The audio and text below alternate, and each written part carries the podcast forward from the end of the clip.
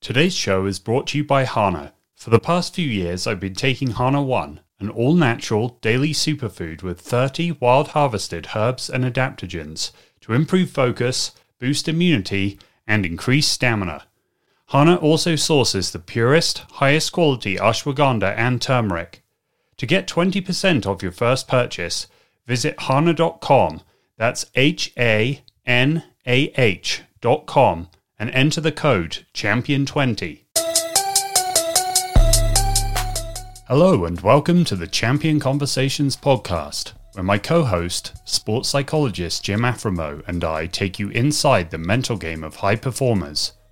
If you've ever wanted to learn how elite athletes, coaches, creators, and entrepreneurs use their mindset to overcome setbacks, serve as great leaders and teammates, and achieve their full potential, then you've come to the right place. I'm Phil White, and we're glad you're listening today. Today's guest is Joe DeLeo, an elite college rower himself. Joe has since helped several D1 programs advance their strength and conditioning. He was the lead S&C specialist at Lawrence Memorial Hospital Performance and Wellness Center and was named the head strength and conditioning coach for the Portuguese Rowing Federation. Joe also owns Leo Training, which focuses on high performance and injury rehab for the sport of rowing. Joe is also the host of the Leo Training podcast and the co founder of The Science of Rowing. Thanks for joining us today, Joe. Uh, Phil and I are really excited to talk to you about rowing and uh, strength and conditioning and a bunch of fun topics. Um, was is rowing your was that your first true love in sports, or what was your first true love in sports? Wow, what a great question. Uh, first off, thanks to you know Phil and Jim. Thank you both for the opportunity uh, to be here um, and just kind of share my experience and my expertise. Um, I would say rowing is probably the, the first sport that I, I, excelled at and started having some success. Uh, I tried a lot of different sports when I was younger, and nothing quite stuck. Um, so, you know, I think in rowing circles, they, they talk a lot about sort of that's the sport that athletes gravitate to because they they had a hard time in in uh, other you know sports. And that was definitely the case for me. Um, so I tried my hand at basketball wrestling cross country running uh, football. Um, but rowing was the first one where i kind of sat down and you know started having some some early success enough that maybe stick with it for you know at this point for more than half my life. I love that. Um, can you talk to us a little bit about that moment that it clicked for you and, and you were like oh man yeah okay. Because obviously people a lot of people don't realize that initially any kind of paddle sport so when you first you know obviously stand-up paddling has been a gateway drug for a lot of people with with uh, water sports um, but even that if you started get if you put someone right on a racing you know kai lenny and connor baxter on flat water are racing these 24 23 inch wide craft now in stand-up and the average person going from a recreational board of, say, 32, 34 inches wide, um, really deep, you know, a lot of thickness, a lot of volume, would probably just fall in a lot. It would be called fall in paddleboarding. Well, now a rowing shell, obviously, is a pretty tippy piece of equipment, and you've got to be able to apply power and therein lies the rub right? So what what was that moment like when you first got over that that tippiness and were able to apply power in that that kind of unstable craft? And and you were like okay i'm feeling like I, i'm really starting to get this glide thing down. Yeah um it was uh, probably go back. I started the first time I started rowing was in the summer, like fifth grade, and my parents got me involved with it because uh, at the time I was a little bit overweight and uh, they wanted me to just make sure I was having some regular physical activity and making friends and that type of thing. Um, but I think early on, that sensation of you, are flying over water, and uh, it, it's quite electric. Um, there's nothing quite like being on the water, uh, especially as you know the sun comes up or uh, the sun's getting ready to set and sort of the world around you is winding down and it's just everything's serene and peaceful and quiet and you are uh, you know giving a lot of your your yourself in that moment. Um, and just you pass by your your environment and uh, it, it, it's just it's something to take in where you can sort of still be connected to the city or your, your local community um, but very much you're in your own little bubble in your own little world. Is there something to be said for being at a different vantage point? So obviously i mentioned stand up obviously you're standing surfing you're standing. So if people have tried either of those um, you're you're in that more upright position. But obviously, with rowing, you're you're seated, and so it changes your vantage point of that world that's passing you by a little bit. Yeah, it, uh, rowing is unique in that regard, right? So you're uh, giving a, a, huge amount of physical output, but you're actually not directly looking where you're pointed. Um, and so, you know, when you're on a, a race course that's on an issue, you have buoys and you can kind of direct your, your course off of that. But when you are out training, you might be on a lake, river, or back bays, uh, depending what part of the world or country you're in. Um, and so you very much have to kind of, you know, sort of turn around mid mid drive or, or uh, excuse me, mid recovery to, to see where you are and adjust your course. Um, and so, you know, I think that's one of the things that kind of lends itself to you have to develop skills that are sort of outside of just the, the physical. Um, you have to, you know, appreciate wind, uh, current, if there is any, um, you know, those types of things. So there's a little bit of, of um, other elements there that you start to learn and take into account, uh, especially when you're, when you're in a boat sculling and you, you're responsible for steering your own course. You mentioned, um, so the need for awareness of self obviously but also awareness of your environment. Um you mentioned having to to you know marry that with the skill of actually manipulating these the you know these two objects potentially if you're sculling um or one object if it's more of a sweep situation. And then also again to to apply the physical characteristics of endurance of power of speed of strength. Um mentally where do you where does your head go when you're in you know you've warmed up and and, and you're you're flowing you're gliding? What is it like? How does your mind maybe still or dial in or what is that transition from everything that's going on on land to almost having to be in a flow state to to be able to pilot this thing? Yeah that's a great question. Um, i would say early on um, you know you're you're just developing the skills and learning to row and, and get you know decent fundamental technique down so you can be competent. But i would say you know towards the end of my high school career and then through college um, you know having those type of flow state moments where you can um, begin like a hard training session uh, with your teammates and, and you very much can kind of get into a rhythm you know from stroke one at the beginning of the pieces um, what I would focus a lot on um, was my, my own breathing. I would listen to the sounds of the boat or the oarlock as I was moving. Um, and a lot of the time, I sort of wasn't aware of sort of the external, you know, whether it was a uh, you're in a race or a, a, crew next to you, because rowing's not a sport where you can uh, change, you know, offensively or defensively what your opponent's doing. You very much have to focus on yourself, um, and that's what's really going to drive the the outcome of the race. You know, you're not going to be able to steal a basketball or you know do an audible at the line of scrimmage. It, it's not that type of sport. Um, so the the internal you know focus has to be there and it has to be constant, um, and it's something you have to develop over time you know, to be strong and resilient. Um, you know, especially when you get into that third 500 of a race. What, what are some uh, favorite characteristics of uh, a good teammate um, in the sport of rowing? What are what are some examples that come to mind? So, I mean, you know, the the, the ones you, you'll hear a lot are you know hard work or work ethic, um, consistency. Um, but you know, probably one of the best pieces of advice I ever got was uh, from my friend Mads Rasmussen, and this was after my own you know athletic career, and we were doing a master's rowing camp in Portugal, and he we were we were rigging a boat, I think, in prep for one of the training sessions, and uh, he talked about humility and the need to always be humble. And I'll never forget it because uh, we we needed like a we needed a tool or something and we didn't have it.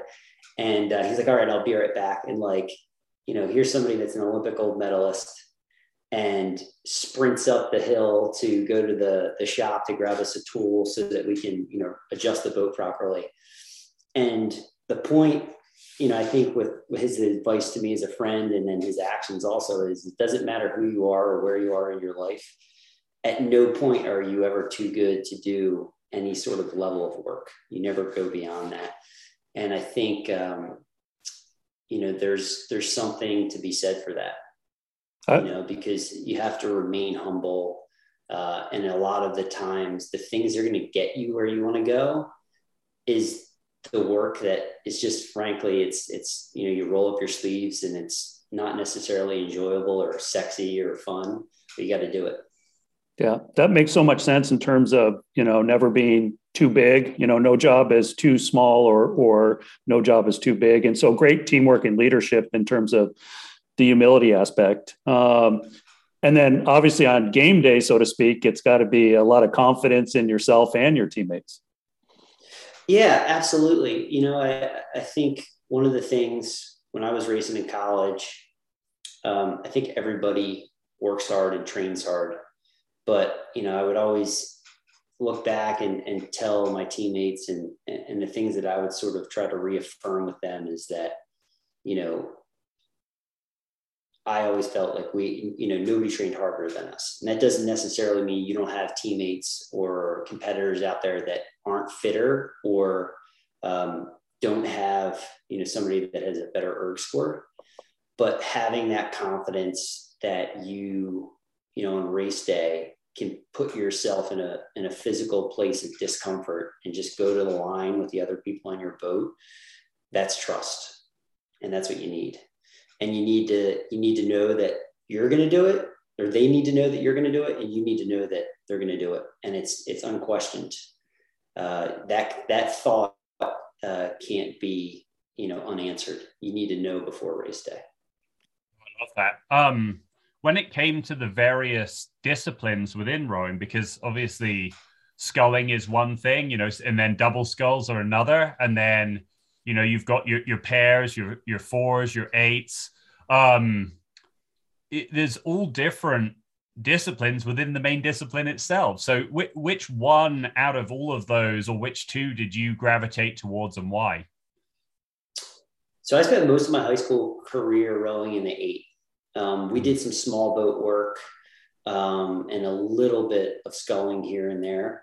Um, in college i spent some time in the pair uh, especially over the summer. But the majority of my rowing career was was in a, a bigger boat. Um, we did a lot of training in college in fours as well, um, and I didn't really start sculling and spending a ton of time in a single until grad school and the three years that I was coaching at Syracuse and going out on a very consistent basis. Um, but I will say the eight is there is nothing like it because it's the it's the it's the fastest boat and uh, I'll never forget competing at Canadian Henley, and um, I think it was the heat, and they opened the dam above the race course, and so we had like a very strong current going the direction of the race course, and we ended up going right around like 528 or 529. Um, and at that time, I think it was within 10 to 12 seconds of the like the world record. And I was like, that is I don't think I'll ever go faster than that again. And so that that feeling of going that fast in a boat is highly addictive, and it's just like I, I think there's very few things out there where you know that you are responsible for that speed due to your physical output. Sure. Um, yeah, it's kind of like talking to Kai Lenny back in the day, you know, for Sup the Mag many times, and Connor as well, and Travis Grant, you know, have all won Molokai to Oahu, you do not want that to be a no win day because the few no or light wind days are just brutal, you know. Because it, it, yeah, sure, it looks nice. It's kind of glassy or as glassy as an inter island channel between Hawaiian Islands can be. But the ones that they've really loved, and again, like you said with the records, um, it, you want that wind at your back. And, and, and yeah, that's pretty much how, how Kai described it to me is, is you're just flying on the water. Um, talk to us a little bit about that transition from a high school athlete to a college athlete. Yes, it's totally different. Um, you know, I mean, I always was very intense and serious about sports um, and still am. Uh, but the shift now is more from a coaching perspective than an athlete perspective. Um, but you know, at, at, the time, I think still early on, like the social component in high school was a huge part of you know making friends and having um, you know community people you hung out with outside of school. Um, where was this, Joe? Where, where where did you go to high school? Uh, so uh, I grew up in New Jersey, South Jersey, um, and uh, went to Mainland High School, which is in Linwood. So the the student body was pulled from from three townships: Northfield, Linwood, and Somers Point. Mm. Um, and so we had athletes, you know, pulling from from those three areas. Um, but it was just important because you know you uh, rowing is such a, a, sport where you rely so much on on your teammates, literally to you know move you down the course, right? Um, so having and spending time and developing camaraderie and, and, and, a bond outside of practice is really really important and I think the the difference when you get into college, you know, is very clear, right? Um, I had the opportunity to to go to George Washington University on a partial, you know, athletic scholarship.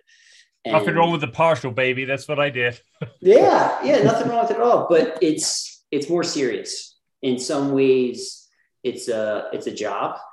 Um, you know, you're expected to. The expectation is that you're going to show up every day for practice. That's the bare minimum and the other expectation is you're going to you know produce a certain level of athletic you know success or at the very least contribute to that right in a team environment. Um, and that's why you know recruiting is a big part of you know any collegiate sport. Um, so i think those are probably the, the two biggest differences whereas there's a shift uh, from having fun and development you know and meeting people and having friends and enjoying that that that experience in high school to college was was much more. It's you started to really focus on the competition and results started to matter both at an individual and a team level. I love that it, obviously there's a lot of demands you know um, back in the day we didn't have the social so much right? But uh got a few years on you but you know it was you know it was handwriting all my papers right? As as, as uh, i know jim was too. But even without all the socials and the screen addiction all the things we see now there's a lot on you. And like for me I was on, you know, playing two sports, so two partial scholarships, and had academic standards to maintain, not just to be eligible, but to keep an a- academic scholarship. Um, how did you manage to balance school, on the water, the off the water training, the social component once you got into those college years?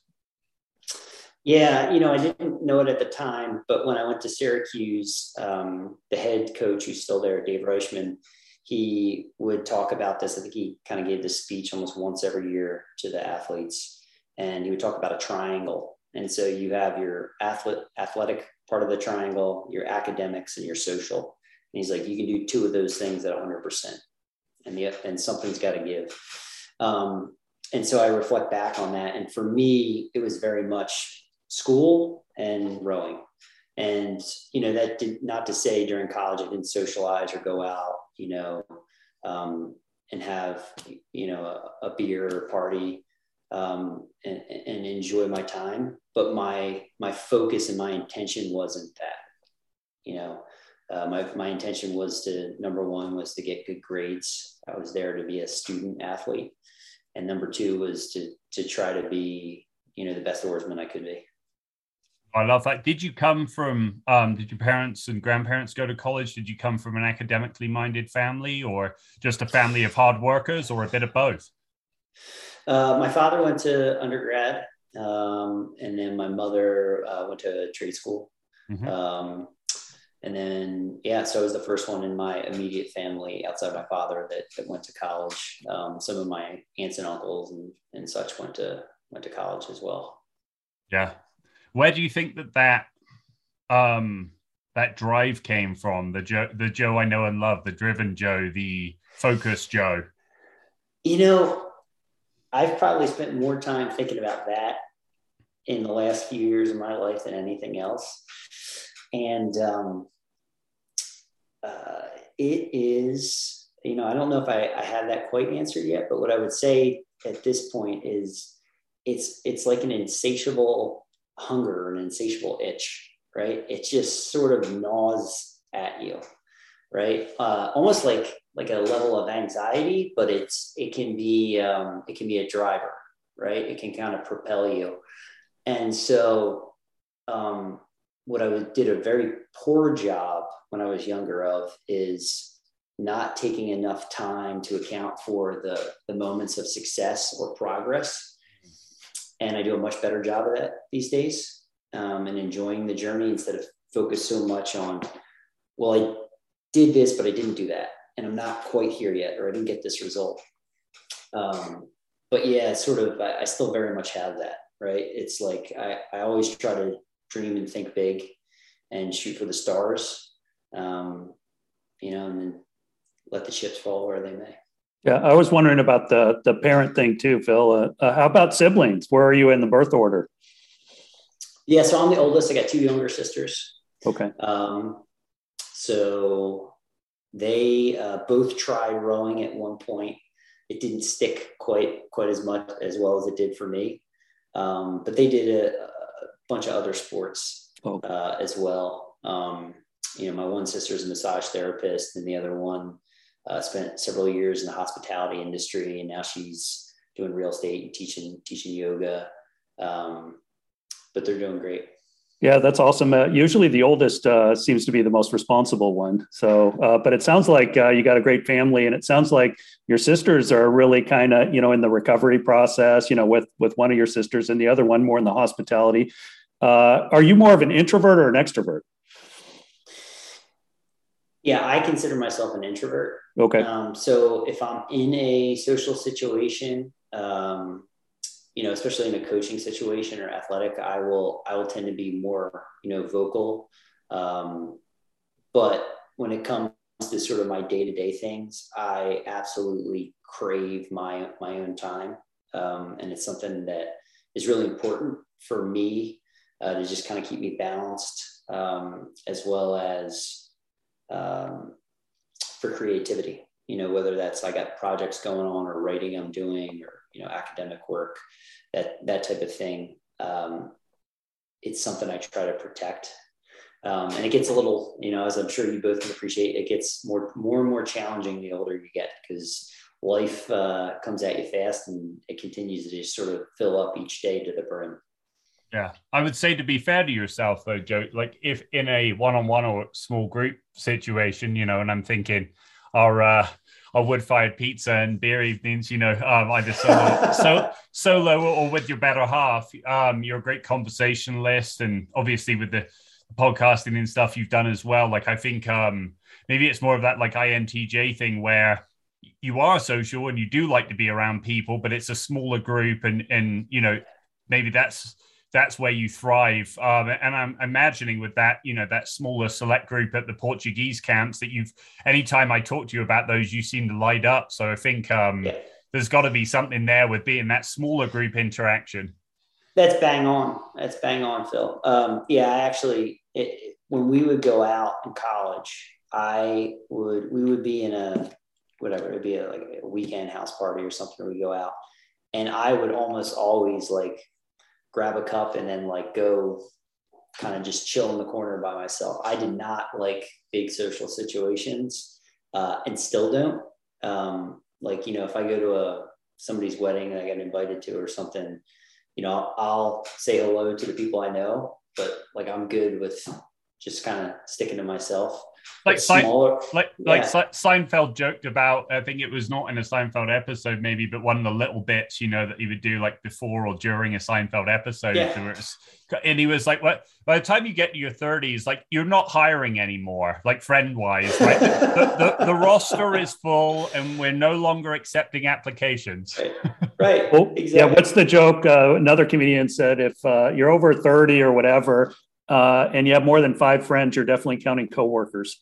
so, well, in the social media age, that's certainly true too, right? Like these people with five thousand friends, you're like, man, how do you even? You know, I mean, Robin Dunbar with Dunbar's number proves that that isn't even possible. So we give it a name of friends, but it, you know, and you have acquaintances and people you like and people you don't like, maybe. But yeah, go go a bit more into that, Joe. Sure. Um, is there something specifically you wanted me to? to no, j- just in terms of maybe through the lens of a coach now, how that plays out in one-on-one coaching, or as I said, um, you know, the small groups in Portugal. Maybe you could give people a bit of insight into how that came about and and why you like that kind of setting as well. Sure. Yeah. So, um, so to to just kind of bring clarity around Portugal. So I, I've done um, uh, independent camps, masters rowing camps uh, in Avis, Portugal. And then uh, from 2018 through the conclusion of the Tokyo Olympics, I was the head strength and conditioning coach for the Portuguese Rowing Federation. So I've had the, the opportunity, um, you know, very grateful for it, met a lot of amazing people and athletes um, to, to visit that country and spend a lot of time there and work, work there. Um, I, I like the smaller groups and working on one on one because you can see the impact and uh, you can make an impact much more immediately. And I think coaching uh, in a larger team setting is almost an entire, in my opinion, it's almost an entirely different skill set. Like being a um, in charge of an American football team, you know, where you have 53 athletes, like that's sort of beyond me. You know that, i mean you you at that point you need a staff. You need people to help facilitate and you are more of the conductor of the orchestra. Um, and you're just making sure things are you know lining up and staying on target and stuff. And i'm very much a in the trenches individual and i, I am perfectly comfortable and enjoy having the communication and, and coaching with the athletes but then also being a support staff member and working with you know one of the coaches the high performance director uh, or you know the physical therapist and sort of along that continuum of sport right there. Because um, all of that is is immensely important. Um, but it's the impact. It's being able to you know drive progress because that's whether you're doing personal training or you're working with high performance sport i mean that's that's what people are there for right? They are there with a specific intention and a goal in mind and you have to constantly be trying to, to move them forward in what they want. Oh, i love that. Jim um you know whether we're doing say you know the consulting um, with asu say or with honey baked hockey which is you know somewhat bigger groups or in your role with the San Francisco Giants or obviously attending to all sports for 10 years at ASU, how did you kind of zoom in or zoom out? So if it's, you know, individual one-on-one with a counseling or sports psychology services, or you're in front of an auditorium with the whole football team, all the support staff, and maybe they haven't even made their cut yet. Maybe it's a hundred plus people in the room. How have you been able to kind of you know scale that impact that joe's talking about to, to different size audiences and just the nuances of so many different sports. Yeah i think that's the fun of it working with a variety of athletes uh, you know across different sports and then different ages. And um, and and to me the secret is you know trying to get to know who you're working with as well as possible get to know the coaches and get to know the athletes. And you know that kind of be part of the furniture so to speak. You know the more you're around them the more that they you know kind of open up and and can trust you a little bit. But you know we've all heard the saying no one knows how much you care until they know you know or how much you know until they know how much you care. But it also works the other way too. You got to bring the goods you know like uh, you know they don't they don't necessarily care how much you care if you don't know much. So you got to kind of care and know a lot uh, but that's the fun of it and i love that you know each team kind of has a, a language and and a life of its own and so kind of you know you, you know you've made an impact when they start you know incorporating some of your terminology in, in their language and how they communicate with each other um, but that's what I was wondering for you, Joe, in terms of you know working with kind of y- the younger athletes. On the one hand, they're going through those growth spurts, and you know how how do you manage that? And then kind of the aging process for some of the older athletes that you've worked with. Yeah, so um, that's a great question, and, and so during the from 2018 to sorry 2017 to December 2020, I worked uh, full time as well for a sports performance center for a local community hospital in Kansas. And uh, had the opportunity to work with many different high school athletes in different sports as well as you know your master's athlete. Um, and, and long hours joe. I know this. Long hours yeah, brother. yeah that's right. Um, but you learn a lot right? And so um, you know i kind of I started to frame it very differently because their their needs and wants are, are very different. And so that high school athlete is very hungry and they're very driven and that the attitude is sort of around tell me what I need to do to get better and I will do it. Um, which is a wonderful thing. You know what I mean? They're just a sponge, they soak it all up. But I've sort of learned that can also be a little bit of a, a dangerous thing. And what I mean by that is that um, I think it's really important for athletes nowadays um, at any level, at any age, to be self sufficient, meaning they understand why they are doing something and they can go off and have a quality training session and not be dependent on, on me. Um, and to me, that's the mark that I've done my job well. Um, but to come back to answer your question, so the, the younger high school athlete, their, their needs are centered around what can I do to get better? I am striving to to be a better athlete in my respective sport and have you know very good good performance older athletes or older individuals um, they want to be healthy uh, they want you know good body composition and not necessarily um, you know for vanity purposes but very much tied towards towards health um, when you start looking at things like cardiovascular disease or if there's orthopedic issues in the family history uh, or if they've had a recent surgery. Um, it's very much linked to that. Uh, and then it's also about you know feeling good and taking care of their body as well as you know mental health and stress relief um, and that all changes you know at what type of job you have and how how stressful that is. If you have a family or you know partner you know all the different responsibilities. And so those are always very unique to each each individual you're working with. Could, could you double click a little bit on what you said about that kind of stress management you know mental health component of, of performance and of just you know as jim would say living a gold medal life and what you've observed both in, in your own practice as an athlete and, and a coach but also in the craft of coaching and working with others yeah. Um, well, you know, I, I don't know if we've been through a time period in any other point in history quite like what we had in the last, you know, two years, where the you know first time in, in the modern Olympic Games it was delayed in a non-war setting, um, and that was a massive load for any single athlete, whether they competed at the games or were training to compete there, to extend that by another year. You're talking about individuals that are putting on hold their professional careers, um, potentially marriage, like you know the wedding ceremony, um, all of these other things, and you're now trying to navigate this in a pandemic environment with you know depending again it, it's different for every country what their health um, standards are and, and, government regulations are and how you got to and, and, try to make that fit and get quality training in. Um, and so you know i think that is probably the, what what i reflect back on is just um, you know the way that we we framed it when the pandemic started getting underway in the spring of 2020 was we you know we took a step back.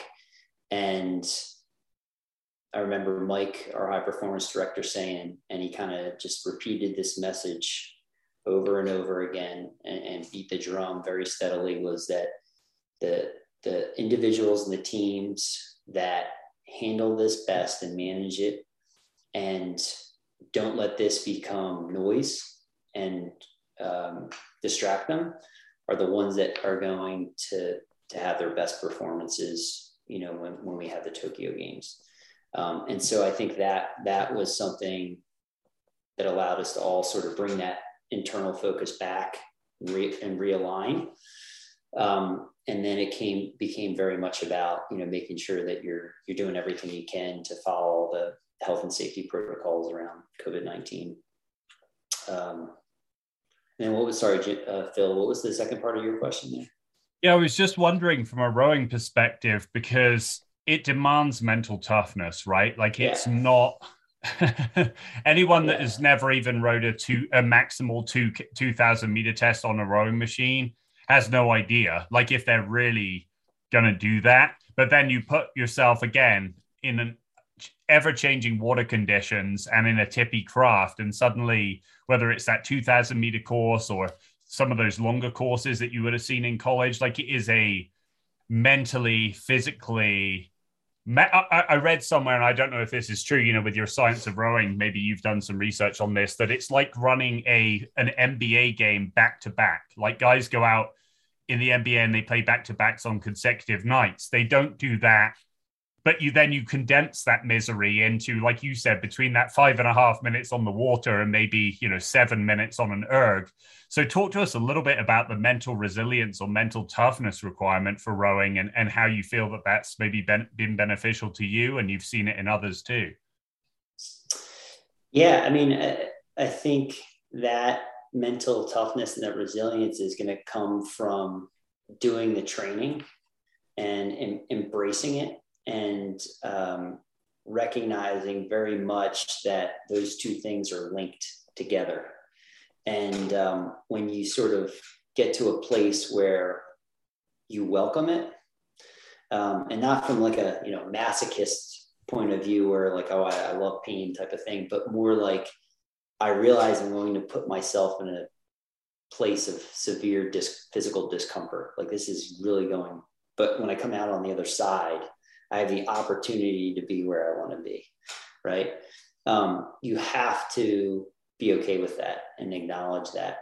And um, uh, the latest issue that I just did for, for Science of Rowing was a, a case study on Eskild Ebbesen who was a three-time Olympic gold medalist from Denmark, and Thomas Keller, award winner in rowing. And we talked because uh, it was all framed around physiological changes over a 20-year period. He had tons of data over him: VO2 max, blood lactate, wattage, da, da, da, all that stuff. And um, he said in the interview, I remember this sticking out. He was like, he's like, you know, we would sit down to do our training and when we get in the winter he goes i kind of always made a point that we would be keeping in touch with the erg because you need to see the splits and you need to know that like this is where i need to be because it's going it's going to be hurting and i need to be pushing a little bit harder. And sometimes you sort of need to get that visual feedback from the rowing ergometer right? Um, and so i think it's you know about being being honest with yourself. But rowing is certainly not a sport where you get done and you are holding your, your hands over your head and you're like, you know, I did it, fist pump type of thing. It's very much like, you know, you either collapse into the, the legs of the person behind you or, you know, might be vomiting over the side of the boat, right? Because you've pushed yourself to such a physical limit, you're actually sick. Like that's what you've done. And I, I did that plenty of times in college and stuff where like you you go so hard your body has a negative reaction right? Um, and that's and sometimes that's what that's what you have to do to have that that type of top performance right and i think the older i've gotten and the more i know about mental health and um, the importance of nutrition and properly fueling and stuff I think there's a time and place for all these things, right? Um, you know, when you're competing at the highest level, the, the focus is on the result, right? And the outcome and stuff. And so people are going to absolutely go to their physical limit and sometimes beyond it. And so that that's going to be part of that. That's part of the, the deal, so to speak. Um, but around that, you know, you need to make sure that the training that you're doing is sustainable and allows for consistency and you can do it over the long term. Um, and so taking a much more sort of methodical approach is really, really important as well. I love that. Among top rowers, and maybe even during this recent cycle with the Portuguese national team, outside of mental resilience or mental toughness, what are some other mindset attributes you you've seen among top rowers, and what's able to keep them going with this very you know, psychologically, emotionally, physically, cognitively draining pursuit. As you said with the gentleman with the 20 year plus case study, I mean, the fact that that study even exists shows that he obviously had some some grit and some determination and some drive, but also that mental resilience. But what else do you see among somebody that's maybe like yourself, started at a young age and continues to keep going for very little commercial reward to even at the Olympic level compared to yeah. a lot of sports? What what are some of those mental attributes uh, I think it's belief in yourself. You know, uh, like the unwavering belief that, you know, before you have the medal around your neck, you're already a champion. Because, you know, there's like like anything else, you know, whether you're talking about entrepreneurship or high performance sport or something like, there's gonna be plenty of people out there that say you can't do it or you're not good enough, right? Um, but the the people that I've been around that um, have won the medals and stuff, in my experience, that's a very common thread is that they uh, are very much um, uh, have a strong self belief in themselves and uh, it's unwavering. Yeah. Guys, can we just pause one second? Mm-hmm. Yeah, no Sorry. worries. I think you can. Uh, I think you can pause the recording. Actually, Phil. I will. Yeah. Resume. Nice. Well, well, Jim, um, Joe brought brought up an awful, awful lot of uh, great stuff there in terms of mindset. What have you seen in in rowing and other sports like it that are sufferfest sports that are no one's going to be on a Wheaties box, um, and unless you're in, you know, like with England, Steve Redgrave or Matthew Pinsent, everybody knew knew knew that those names, right? But it, in the US and other countries, despite the success of the four and the eight over the years, doesn't have that kind of high profile like the Dream Team or something like that. What are some characteristics you've seen, Jim, in those kind of sufferfest sports?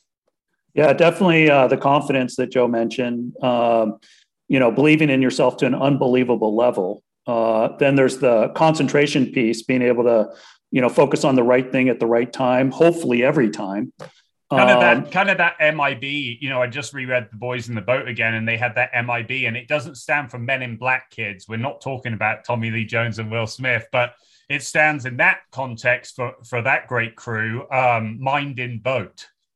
Absolutely, mind in boat versus mind, you know, in the classroom or mind in still in bed. you know, when you show up to to train, but um, and then composure, obviously. Uh, uh, you know, keeping a cool head, uh, you know, when things get hot. Um, you know, I love that saying, you know, uh, cool heads win hot games. And uh, that's true in, in sport and life. And then commitment, being both feet in.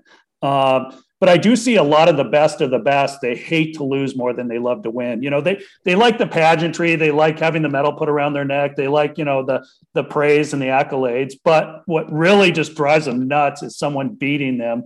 And you know, I don't want to settle for anything less than being the best. And so I'm sure you've seen some of those highly competitive athletes, Joe, and um, and they're fun to coach. But that could bring up an interesting challenge for you because a lot of the best athletes that I've worked with uh, their attitude is if I just do what coach tells me to do, yeah, coach might say, yeah, he listens to me, but I got to do more than that. And most of the best athletes that I've worked with will end up doing more on their own. So they have that extreme accountability. Uh, but that's a dangerous road, isn't it? Where it's kind of like I'm doing what coach says.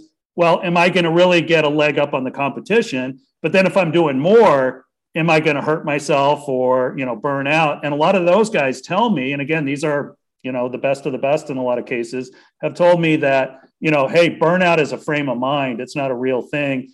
And it's mostly about under recovery. So they're really good at, you know, man, I need to be hardcore with my recovery. But also, if I'm in a great state of mood and mind, um, I don't believe in burnout. And so that's, you know, a little uh, a little heresy for you know some coaches. But what are your thoughts on that whole topic? Yeah, I think it's it, it can be a slippery slope, right? Mm-hmm. Like more does not always equal better. It's it's definitely about the quality of the training sessions, um, and I also think that it's going to depend on you know the type of athlete you're working with and and how old are they. You know, older athlete is going to need more recovery. Um, mm-hmm. You know, whether they're um, very physiologically gifted or not, you, you, just take more time to bounce back from harder training sessions uh, as you age. Um, and so you kind of have to approach things a little bit differently. Um, you know, and, and if you have an older athlete on the team, you you have to take those things into consideration when you're you're writing the training program and you're going day to day and doing the training sessions. Um, and then your earlier point too, um, you know, about having a cool head. That was a that's another common thread um, that I've seen. You know, being very steady, very, very steady, not getting too high, not getting too low, um, being able to sort of ride, ride out, you know, the moments or, or the periods where there's a lot of um, adversity that's going on um, and things are outside of your control is so, so important. Um, you know, and, and again, that's, that's something that it's almost like an, it's an attitude. It's just sort of the natural behavior and complexion of, of that person you know?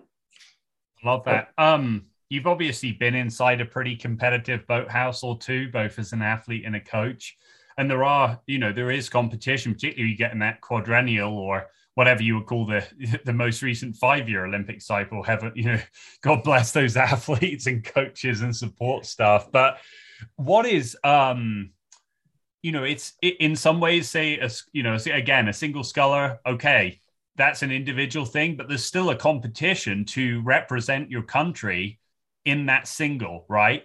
Um, obviously, once you start to get into the bigger boats, seats get moved around, you know, um, boat orders get changed. Maybe there's literally a leaderboard up, maybe there isn't. Maybe it's just virtual and it changes all the time. So, talk to us a little bit about that whole, you know, people coming in and out of different seats and that competition for those very limited number of places, even in more of that kind of team situation with a, you know, whether it's a pair, a, a four, you know, a quad or an eight. Yeah, that's that particular element is not something we had to deal with a ton of um, with Portugal because the, the nucleus of the team was was pretty small mm. um, in terms of the total number of athletes we had but we only qualified one boat um, and we qualified late. So for us, we were in a unique situation where the Olympics got delayed. And so the final qualification regatta for, for us, Portugal, was in uh, Varese, Italy. So all that got pushed back a year. So we had to qualify in April of 2021, and then you had to wind it down and then wind it back up again a couple months later for the, the Olympics. Um, but having athletes that are pushing up the, the ones at the top in terms of the environment are really, really important because you, you create a healthy competitive situation where um, you know people are trying to get into the boat. And then the people that are there have to be kept honest because there's people that are you know trying to you know make, make it crack in there if they haven't been in there before.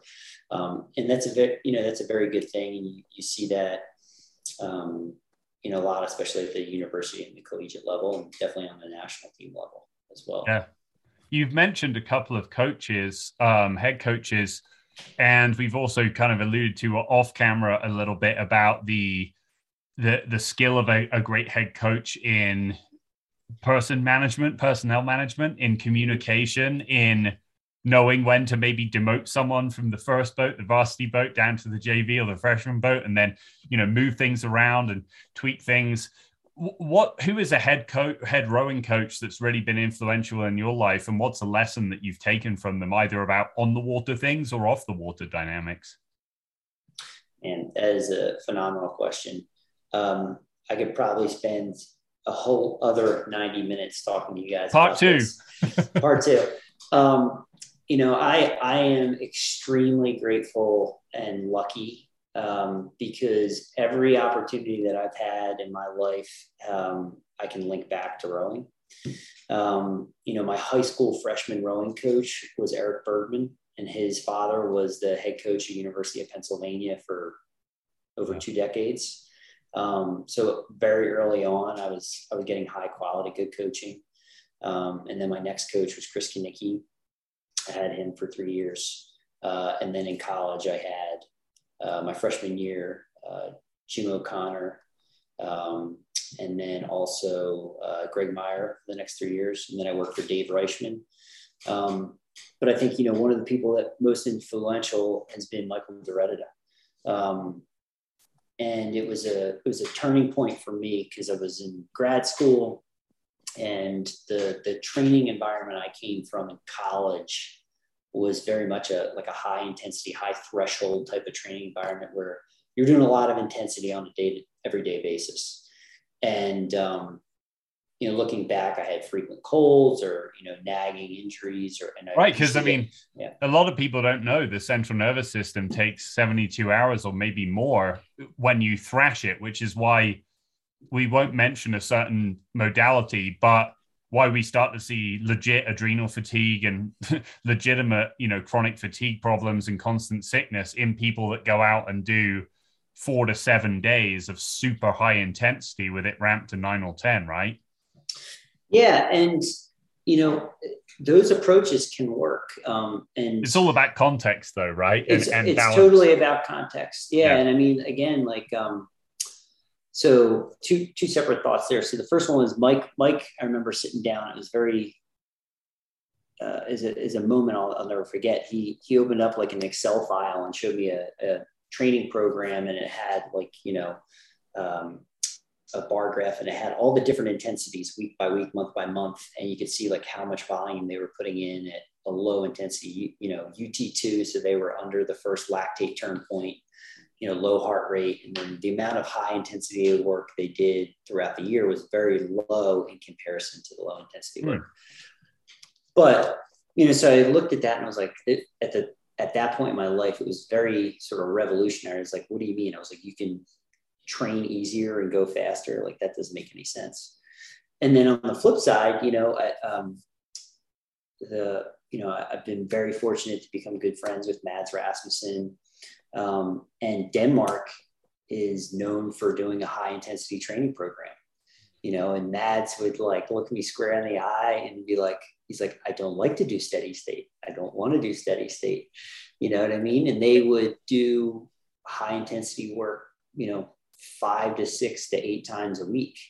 Um, yeah, it's interesting. But, you see that through um, different paddle sports. So I had the pleasure for, for you know, my book Waterman 2.0 with Kelly Starrett of interviewing um, Jimmy Terrell, Jim Terrell from Quickblade Paddles, you know, an Olympic paddler, a world champion paddler.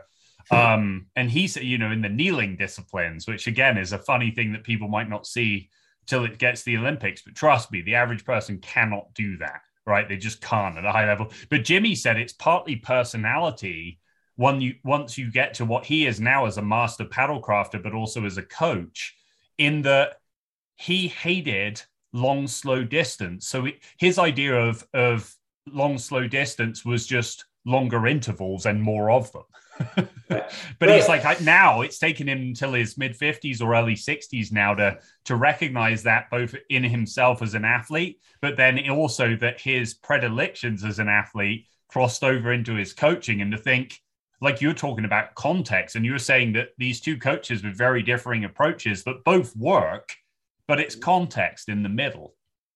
Yeah, it's context, and then then that sort of brings the next layer, right? And so I think, you know, for me, what, what I think needs to be factored in is what you look at the way that all these different individuals and, and different athletes have had success and how they approach training a, a very, very important thread is when you are at a national team or high performance level, you also have to understand the country that you're working in and hmm. recognize what's going to work well.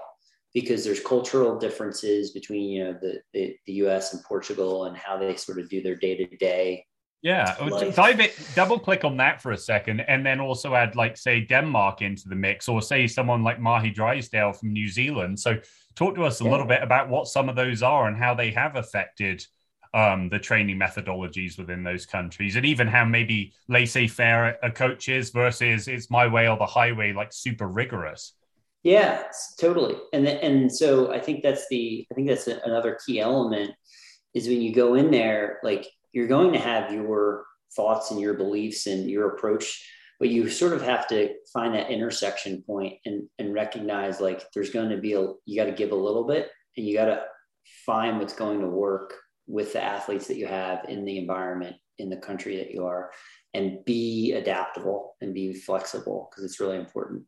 Um, but you know we we did the program that we had at portugal was very much a uh, polarized type of training program, very much, you know, Stephen Seiler, you know, majority of the year they were spending it UT2. Um, we would do higher intensity work, you know, one to two times a week. And then we would have a, a period where they would build up, you know, for, for the race and do more frequent higher intensity work.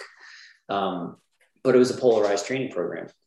Now you compare that with um, what Denmark has traditionally done. And then, you know, I think now they're much more in a polarized, but when Mads was an athlete and when Eskild was, was an athlete, it was very much a, a higher intensity interval type training program. And it was very interesting. Um, Eskild had said early on in his career they would do a lot of the intervals were short. They would do like, you know, one plus one or 500 meters and then he's got later in his career, they would do longer intervals like thousand meter or five minute pieces, that type of thing. Um, but it was always it was always around like you know high quality. And uh, Mads it would say to me that they would only they would train once a day. You know, they would train Monday through Friday once a day, um, and then maybe twice on Saturdays. You know, because he was going through med school, and then his sculling partner was a, a full time plumber. so you're doing you're working a full day, and then you're going to go train, right? Right. Again, which then, speaks to the you know this is not LeBron James showing up and doesn't need the money or the exposure or anything else that comes with it, right? But it's you know, and we saw in the last Olympic cycle now this I can't, man. Like I've got too much mileage as it is. I, I have got to pass on being part of this Olympic basketball team. Um, been there, done that kind of idea. Whereas like rowing, yeah, like you said, one of my favorite books is um is David Halberstam's The Amateurs. So obviously, you know, Bill Simmons says that Halberstam's The Breaks of the Game is the basketball best basketball book ever written. Well, he's arguably written one of the best rowing books, despite not necessarily being a rower, right? But yeah yeah, the amateurs, you know, which is the, the Scullers trying to make the 84 um, LA Olympic team for the US, just their day to day life. I mean, some of these guys are borderline starving, you know, I mean, they're, they're doing two or three manual labor jobs. They're, you know, they're putting in the, uh, what Damian Lillard calls the unseen hours in the boat, either late or early or both. And I love that you alluded to that, that it's, there's some nobility in that. There's some glory in that.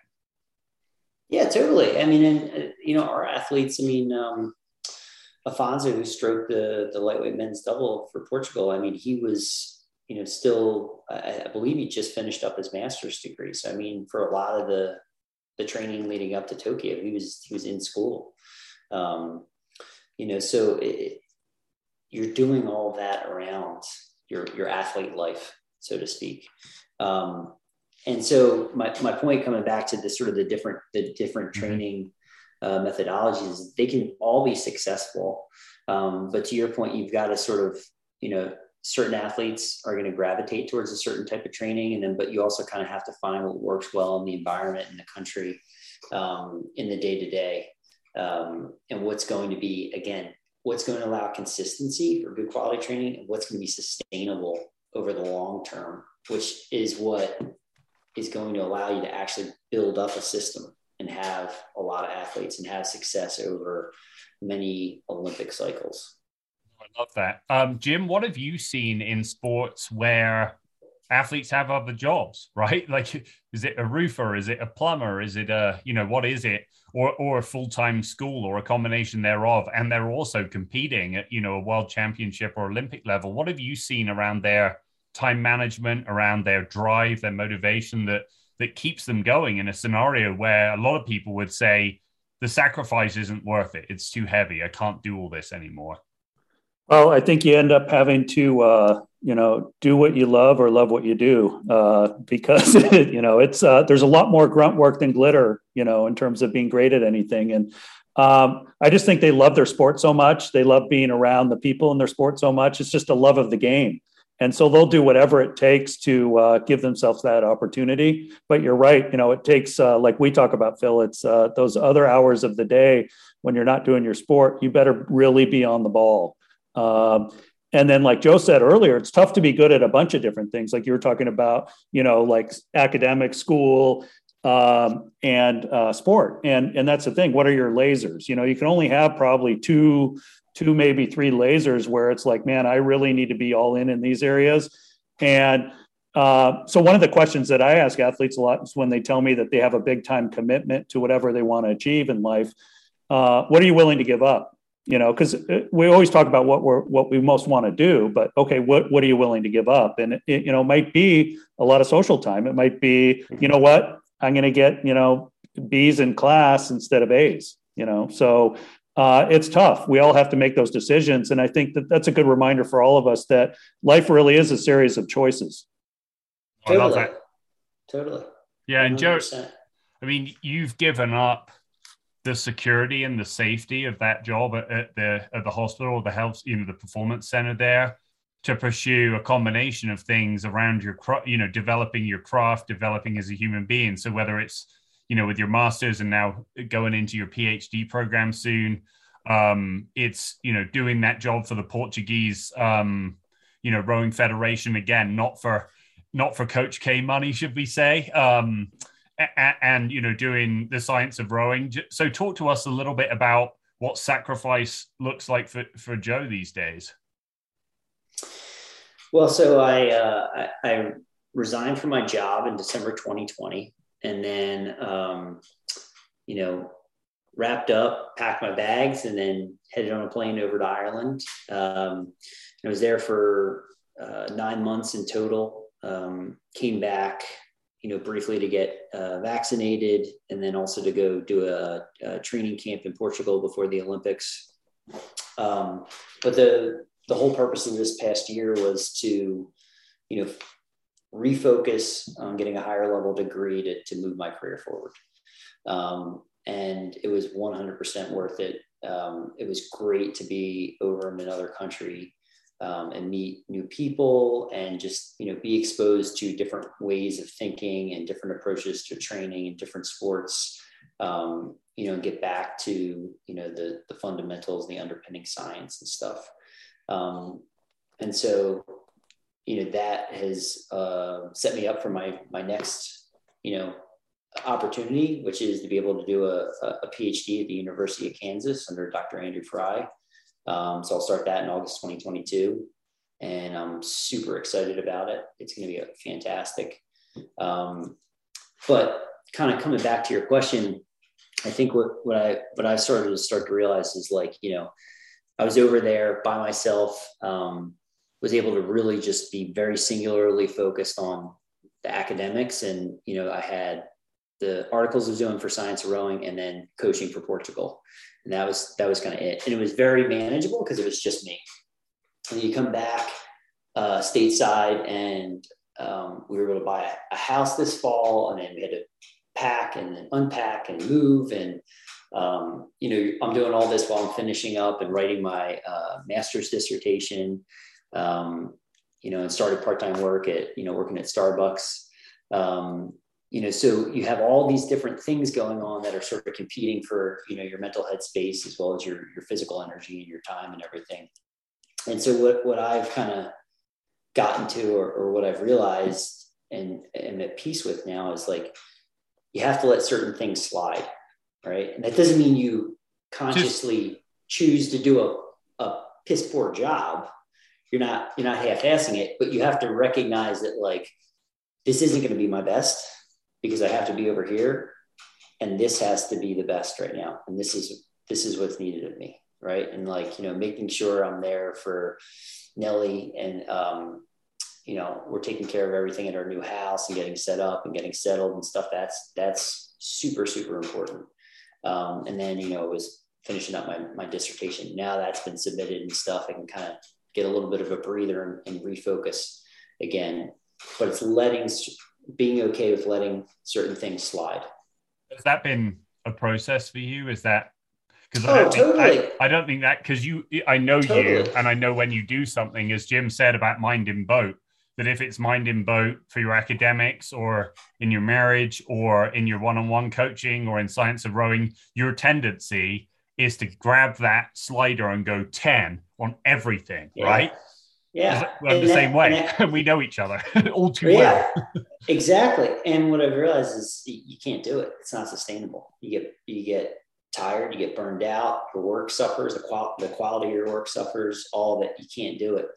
Um, and it's gonna, my comment's gonna, next comment's gonna sound uh, conceited and arrogant, but I'll say it anyway. So arrogant, Joe. Gosh. Yeah. So, so Nellie said this to me and she's like, she's like, you know, you have to realize, like, she's like, you're very good at what you do. And like you at 70 to 80% is like still better than other individuals at their best right? And that and it's going to sound again conceited and arrogant, but but there are certain things that I do that my certain areas of expertise where that's very true, and that doesn't mean that I'm doing a bad job, right? That just means that I know I can certain let certain areas slide a little bit and still put out good quality work because there's other things in my life or professional career that I need to focus on here and now. And uh, you got to know when to sort of throttle up and throttle down. I love that. Yeah, Chase Jarvis said something. You know, founded the Creative Live platform and is obviously an award-winning filmmaker and uh, photographer. And and he was saying like, as a freelance creative, you don't need to have an invoice that would be like if someone was giving out awards for beautiful invoices. That that like an Excel spreadsheet is fine. And if the client wants a PDF, just print it to PDF. You don't need like this thing that you spend hours and hours getting this beautiful PDF template that's, you know, all your branding and all of this stuff. He's like, just send them the freaking spreadsheet, get the invoice out and get that check, son, you know? Um, now there are elements, and obviously, if you're in the visual arts, well, maybe your website needs to be a bit stronger than, say, a writer or you know um, a filmmaker or somebody that you know the visual side isn't as important to. But his point was even as a a creative entrepreneur, you need to pick and choose the stuff where good enough is good enough. And then for him, his craft is now podcasting. It's what he does with his business, Creative Live, and it's still photography. Um, and those are the things where he will always dial it to 10. But shoot an invoice, dude. Again, a basic Excel spreadsheet is fine for that. And you just can't. What do you see, Jim, in, in high performers that you work with and how they start to decide between essentials and non essentials and then move those effort dials up, up or down?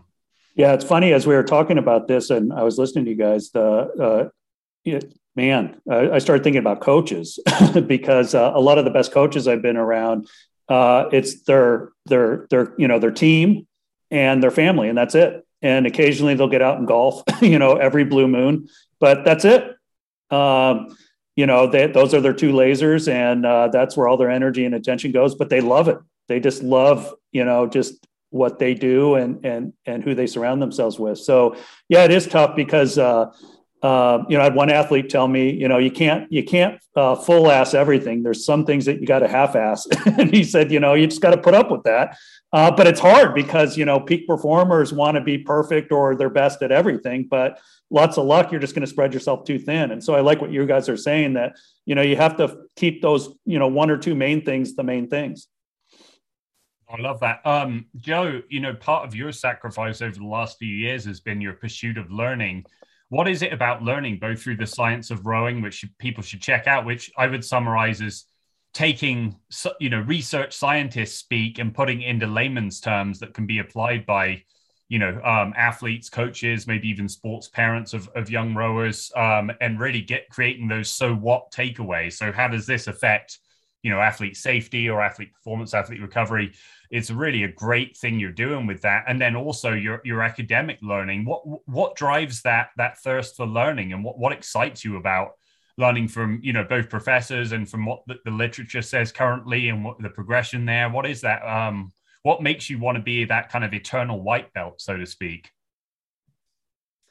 Yeah, it's probably that the, the athlete part of me that hasn't died yet, right? So like, um, you know, you get to a point where you start learning um, of kind of where you sit in the athlete realm of things, and, you, and it's like it's literally like math. You're like, okay, well, here's my physiological output, and it's like here's what some of the best are doing, and then here's the gap, and you're like, yeah, I can train this much, but I'm not going to close that. Like you have your your sort of genetic baseline, right? So, but the the part of that that's still an athlete is, is like I'm always trying to get a little bit better. I'm always driven to, to learn a little bit more. Um, you know, all the books that I buy are like, you know, around physiology or coaching or training and stuff because I just love I love reading about it. I love learning about it. Um, it's sort of again it's that insatiable thirst or, or itch or hunger um, and you know it's just it, it, it's it allows you to connect with individuals like yourself right and so um, you know that's the way i've also kind of looked at the the podcast that i've run the last several years and um, the opportunities going over to ireland and now doing the phd is you get to you get to be supervised or mentored by somebody and like they accelerate your learning. Like you you you get them. Like it's this amazing opportunity. You get them and they are going to share with you everything that they've learned. And like as a result it's just going to you know skyrocket your progress i love that um, well, this has been kind of a masterclass for us. It's been really great. Jim, um, to be respectful of Joe's time, do you maybe have one last question? And then after that, Joe, you can kind of share where people can can catch up, you know, with, with Leo training with the podcast and, and all the other great stuff, stuff you're doing?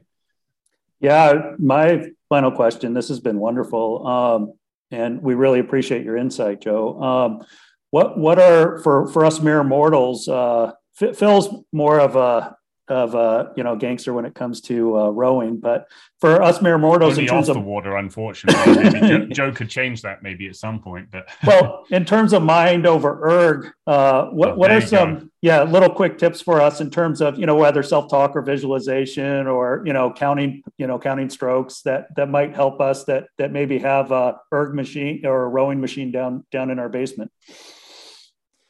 Yeah, so um, a couple of them. So um, you know, a couple of different pieces of advices from different coaches that I got over over my lifetime. So one one is is um, my college coach Greg Meyer said this: if you're going to do a training session by yourself, um, like unless it was something you had to do and submit a score, he's like, just let the erg count up from zero. You guys don't actually program anything because like if something comes up and you know you decide like you know you had enough, he's like, it's not a quote unquote fail you didn't stop, right?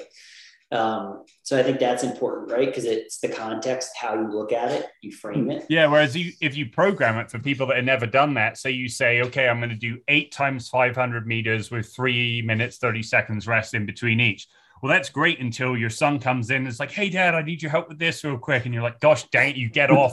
and then that whole thing, yeah, it's almost like the whole Strava fail idea, right? The endurance yeah. community. So, yeah. Or, or in my case, your splits are so bad these days, you just turn the monitor face down and you just do your thing and hope for the best. well, so that's that's one hack, right? And then the other one, kind of on, on your point, Phil, is so I would I would you got to find what's like the the the smallest like chunk of like work time that you can do at a high intensity level and find that. And it, it's going to be different for everybody right? So like maybe that's you know 10 seconds maybe it's 30 seconds maybe it's a minute on and off. Find that and just get good at working really really hard at a high intensity at that level right? And until it becomes easy your rate of perceived exertion drops down and then work on increasing the interval length, right? Until you mentally build up enough resilience where you're like, every time I sit on this, I'm doing, I did whatever, 10 by 30 seconds. And I had a minute rest or a minute and a half rest. And I get done and I, and I sit down that day and I know before I sit down, I'm going to fucking smash it. I'm going to just smash that training session then you're like, all right, it's time I can start increasing it a little bit. And so you're you're sort of building in success, right? You have to set yourself up with the training so that you're in a position to continue to do well. Whereas if you try to be like, all right, I'm going to do this really intense, hard training session and I'm going to kick butt and, you know, and then you get through it and you're doing a couple pieces. You're like, oh crap, I got, you know, two or three left and I'm like, I'm done. Like I'm toast. Like this is outside of my current fitness level. So that's the other piece is just being patient, especially as you get older. And that's, that's been a big change for me is learning to train yourself into shape instead of like you're working yourself into shape. You know what I mean? So just being patient and realize it's going to take some time. You'll get there and just keep coming back for more and consistency. So good. Intensity. Uh, Joe, what would you say around the temptation, particularly guys that you see in gyms where they're obviously the form's bad because they're grilling it with the back and the arms, and they they wonder why their lower back hurts or their shoulders hurt, but they've almost invariably got that that damper setting on eight, nine, ten. Is there anything around humility and around the realization that even the, a lot of the speed records on the erg were set with a way lower damper setting? Any thoughts around that? Just for again for the average i was going to say the average joe. That's the worst dad joke ever jim. I apologize guys mm-hmm. but you know what i'm saying joe yeah i think um, like anything if it if it's something that you're truly interested in right? Like take the time to seek out somebody that can work with you and teach you the fundamentals the technique. Um, and it's going to again it's going to skyrocket your, your progress. An hour spent with somebody that is a good coach um, and is going to set you up well it, your training is going to be more enjoyable. You're going to physically feel better. You're going to get more out of it. And then you're going to have a nice ramp of progression where you can go from. Love that. Well, Joe, where can um, where can people learn more about your work, follow you, keep up with you?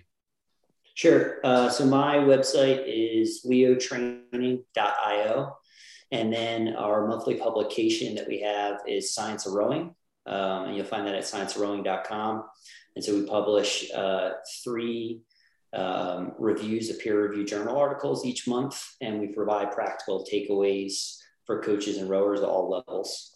Um, and those are kind of the two that you can find me at. Um, and on, on social media at coach underscore Joe DeLeo on Instagram. And uh, I think my Twitter handle is J DeLeo. Um, yeah, that's where you can find me. And thanks again, guys, for the opportunity. Really appreciate you. Oh, that's all right. Well, where I want to find you is Spin Pizza for some Goodwood Fire pizza and, and, a stout. You know, that's that's yeah. really where we want to find you. So we'll have to uh, get Jim on that at some point when we can all come into KC and, and hang out. Absolutely. Absolutely. We'll really appreciate your time and your insight today, as always. And um, yeah, you've just been such a big supporter of, of mine and encourager and helper. And uh, for anyone that doesn't know, Joe and I have done some fun articles together for, for Training Peaks and Train Heroic over the years. So, assuming they haven't taken those down, just Google either of those with his name, and uh, those will come up. But yeah, it's just been a pleasure to to uh, to get to know you as both a collaborator and a friend over the years, Joe. And um, I think people listening today will have taken a, a, lot of wisdom, and uh, we'd love to have you back for a part two if you're up for it. Oh wow! Thank you, thank you again for the opportunity. And Jim, great meeting you this afternoon. And Phil, likewise. We're gonna we might have to hit up Buffalo State Pizza, though, new pizza place. Oh, there we go. Insider info. I love it. We'll That's do it. it. Thanks for joining us. If you enjoyed this episode, please tell your friends about the Champion Conversations podcast and rate, review, and subscribe to the show on Apple Podcasts, Spotify, or your platform of choice. You can also follow Jim on Twitter at Gold Medal Mind. Go out and be a champion today, and we'll see you back here next week.